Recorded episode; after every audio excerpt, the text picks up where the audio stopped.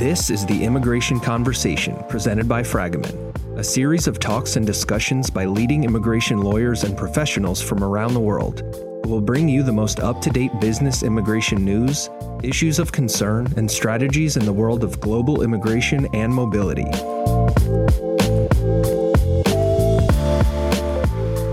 Hello, everyone. Welcome to the first episode of our Athletes and Immigration podcast series. This will be an ongoing immigration conversation where we will discuss immigration issues that international athletes, sports teams, and sports leagues must navigate around the globe. My name is Karine Wenger. I'm a partner at Fragomen San Diego, and I'm joined today by my colleague, Monica Ghiglia, a senior associate in our San Diego office. Good morning, Monica. Thanks for joining our discussion today. Good morning, Karine. Thanks for having me. I'm excited to be here. Um, and I'll just go ahead and dive right into introduce what we'll be discussing today. Um, we all know that COVID has had a tremendous impact on students and universities, but it's been especially hard on the international student population, and, and it's been the subject of much debate in the U.S., as you know, with regard to the policies set out for F1 international students. During our conversation today, we will discuss these issues, but specifically from the perspective of international student athletes. Karine, I know this topic is near and dear to both of us with your son Jack getting ready to swim in college, and as a former student athlete myself, we've both seen firsthand how much training, planning, and forethought really goes into selecting the right school and athletic program. Not to mention how much time the coaches spend recruiting the perfect athletes for their teams Karine, in your experience, what type of sports tend to attract more international student athletes? Yeah, that's a great question. Uh, we look at the impact of this to international students, um, the types of sports that tend to attract more international athletes are those um, that are generally the, the Olympic sports. So, uh, rugby, which became an Olympic sport recently, soccer, tennis, and swimming. With that said, international student athletes are certainly on a variety of different sports teams at universities across the country and are critical to their teams and sports and, and universities themselves. Um, before we dive into the specifics of the impact to the international athletes, um, let's talk a bit about the events that have transpired over the last six months and how that's impacted the F1 international student visa category generally. As states began to impose stay at home orders, institutions of higher education, like many of the other industries, were forced to shut down. Large auditoriums filled with hundreds of students or dorm rooms where students are two, if not three, to a room in very close quarters were certainly not conducive to social distancing uh, as mandated by the CDC and local authorities. And so, like many other sectors, universities and colleges were forced to pivot to a remote working uh, model, moving instruction online. And so, Monica, what was the impact to students on an F1 visa as institutions had to move fully online? Well, for international students on the F1 student visa, the shift to a 100% remote learning model could have seriously impacted their ability to maintain their F1 visa status. Generally, F1 students are only allowed to take one online class of three credit hours. As you know, in March, government agencies made a variety of concessions in response to COVID, and a relaxation of the remote learning rule for F1 student athletes is actually one of the first concessions that we saw. Specifically on March 9th, the Student and Exchange Visitor Program, also known as SEVP, instituted a temporary exemption for the spring and summer 2020 semesters, which allowed F1 students to take a full course of study online and really be included in the university's plans to pivot and shift quickly over to that remote learning model. That was really critical to those students and their ability to remain in the US and lessen the impact to them. Karine, can you tell us a little bit about how universities were addressing sports during that time? Sure. So, you know, March on March 12th, the NCAA was forced to cancel spring sports, unfortunately, due to COVID. And at the time, athletes from certain regions of the world, like Europe, for example, couldn't easily return home to due to higher rates of COVID in their home countries. So certainly the SEVP's exemption to allow online learning um, was was quite critical for these students so that they could stay in the U.S., continue their studies for the end of the year, and then from a sports perspective, of course, we saw sports competitions being canceled as a result of COVID. Right, and it was understandable that those kind of events were canceled immediately due to the health concerns in the early stages of the crisis. Um, but also, just to further set the backdrop, around this time, many countries began implementing quarantines. There were a number of travel bans issued in the US right around that same time. For example, the Schengen travel ban was implemented on March 11th. Consulates were closing around the world. It was especially important for international student athletes to be able to remain in the US to finish their semester and avoid the risk of not being able to return to the US to resume their athletic training. These concessions were incredibly important for the student athlete population specifically. Karine, you're familiar with the way that collegiate athletes train. Can you elaborate a bit on, on why it was especially important for the international student athlete population specifically to be able to remain in the US from the perspective of the progression of their training? Yes, definitely. It's important to keep in mind that collegiate athletes train year round for the most part. And while schools were closed and stay at home orders were in effect across the country, the situation was very fluid and, and remains to be quite fluid state by state. And so at the time, it was important for those athletes to be able to remain in the U.S. so that they could continue their training to the extent possible during these stay at home orders, and then possibly be able to resume training if and when it became safe to do so.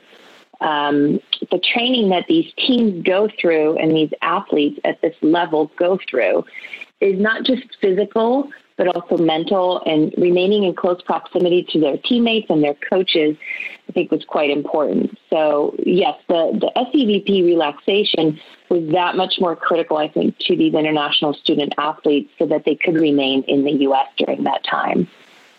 Thanks, Karine. I mean, that's really an important point. And as the spring 2020 semester came to an end, and the international student community and universities finalized their plans for the fall 2020 semester, they did so in reliance on SEVP's March policy because the indication from SEVP was that the policy would continue during the COVID pandemic crisis. At the time, experts warned that COVID would still be a major concern in the fall. And so most universities developed plans for online learning in the fall. And that's why it was a shock to the community when on July 6th, SEVP announced with little to no notice that they would be rolling back these accommodations for the fall 2020 semester. Karine, can you share the details of what SEVP announced on July 6th? Yeah, so under the, their new policy, which, like as you mentioned, was quite sudden, um, and despite still being in a time of crisis, uh, SEVP indicated that basically F1 students attending schools that were operating entirely online um, would not be able to take a full online course load and remain in the U.S.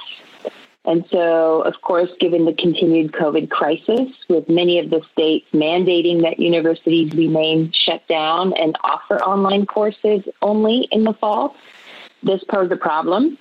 Um, and while under the new SEVP policy, students could still maintain their F1 status even while they were outside of the U.S., um, those active students who had just finished a semester and had planned on staying in the U.S. would have very little time to depart the U.S. and certainly could not stay in the U.S. in lawful status. So, for those students who are potentially at school, um, at a school where, where you know, which can no longer operate in um, in-person class setting, then the normal regulations that you mentioned earlier, Monica, would apply. So only one class or three credit hours online would be permissible. Um, and of course, even still today, very, very few universities are able to resume in person classes on a full time basis. Um, there have been some discussions of universities adopting uh, perhaps a hybrid model, and we'll talk about that a little bit um, based on where we are today. But the way the policy was written, it would still have proven very difficult uh, for universities to comply and for F1 students to remain even on a hybrid model. So not only are international students as a whole in a predicament in a place of uncertainty at that time as a result of the July 6th policy change, but thinking from the international student athlete perspective, this would have had a further impact into their, their training. Um, Monica, what was the reaction uh, of the university community to this sudden shift? Well, understandably so. There was an instant uproar amongst universities across the country and immediate action. The universities understood that the change would severely impact their student body, who they were ready to advocate for and protect as much as possible. But they also knew that this policy shift would have a very negative impact to them economically. To put this into perspective, in the 2018 2019 school year, there were more than 1 million international students in the US. And during that same school year, international students contributed 41 billion to the US economy. So the universities knew the tremendous impact that this would have to their programs, to their endowments, not to mention the indirect economic impact that losing international students would have as a ripple effect to their surrounding communities. Karine, can you share a little bit about the impact from the international student athletes perspective? Yeah, I think it's important to keep uh, that in mind, right? The international student contribution to a university's revenue stream is, is significant.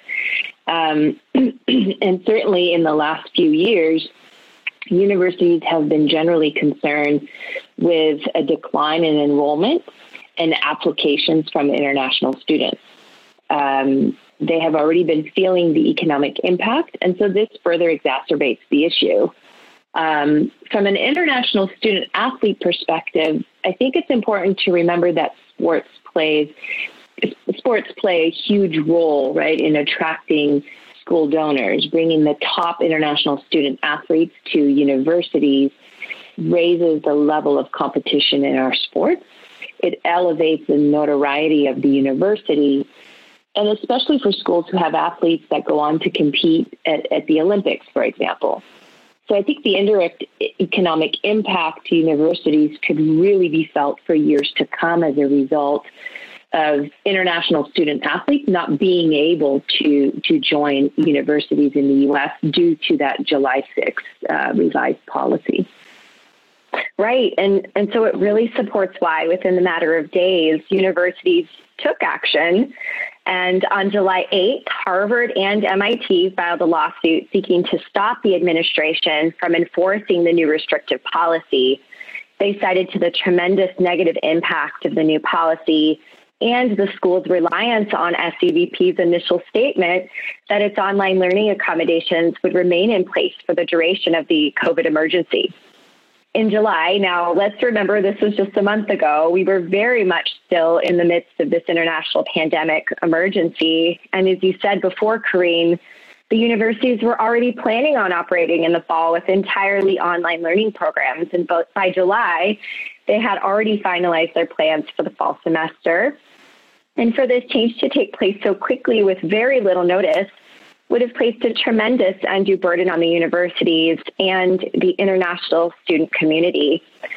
On that same day, SEVP notified schools that they had until no later than July 15th to notify SEVP of any changes to their online classes or programs for the fall 2020 semester. So even if the universities wanted to try to meet the requirements of that hybrid model, so that their international students could remain in the US and comply with this new policy, they would have to change their entire program within the matter of a week, and that is just overly burdensome for universities. Now, let's remember they, they remained closed over the summer. Um, they were abiding by stay at home orders throughout the country, so this really was not a feasible request. And as a result, there was a lot of advocacy that took place over the following week. Karine, can you tell us a little bit about what we saw then? Yes, on July 9th, um, just a few days after the revised policy was issued, 99 members of Congress reacted and sent a letter to Department of Homeland Security and uh, ICE, who oversee the SEVP unit, urging the agencies to withdraw the new SEVP guidance regarding the online learning. Um, the criticism was that the proposed policy was irrational and a risk to the health of students, faculty, and staff, of course.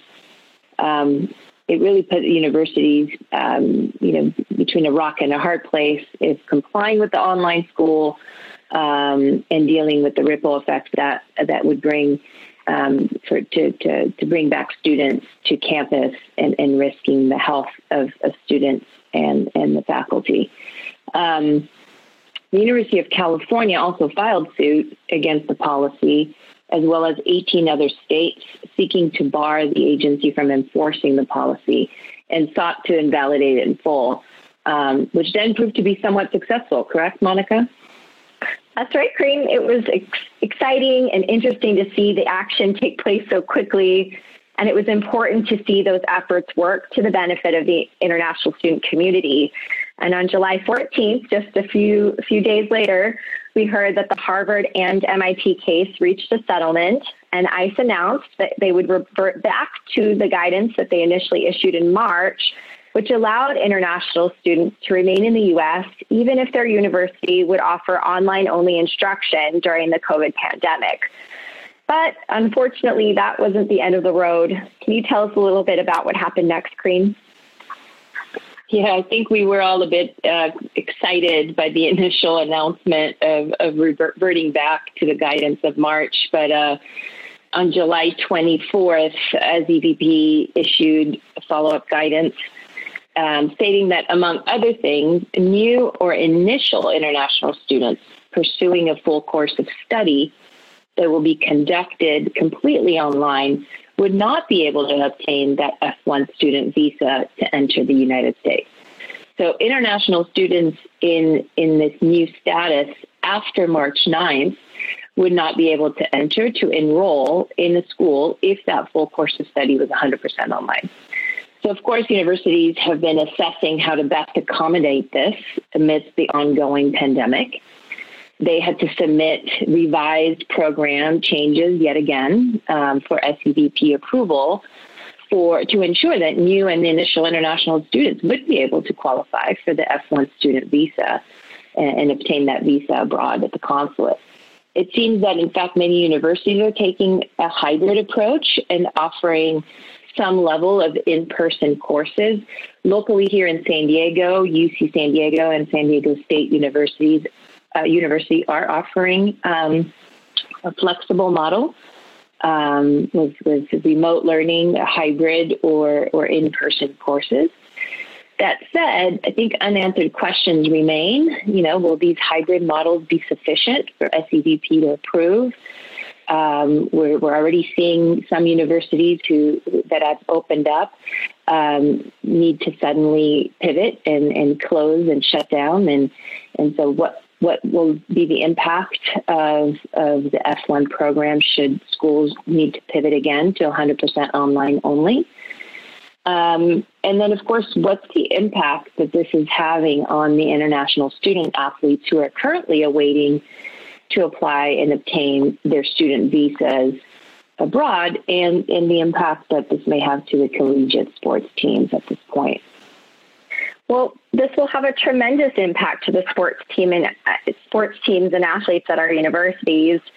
New athletes may not be able to enter the U.S., as you mentioned, Karine, um, if their universities cannot accommodate the in-person class requirement, which also, as you mentioned, may be quite difficult to maintain due to the fluid nature of the stay-at-home orders and social distancing requirements that tend to fluctuate depending on the severity of COVID in a particular state. So um, this is a big question mark, a big unknown. Um, and even if a university may be able to implement in person learning initially, they may not be able to continue to maintain it as the fall semester continues.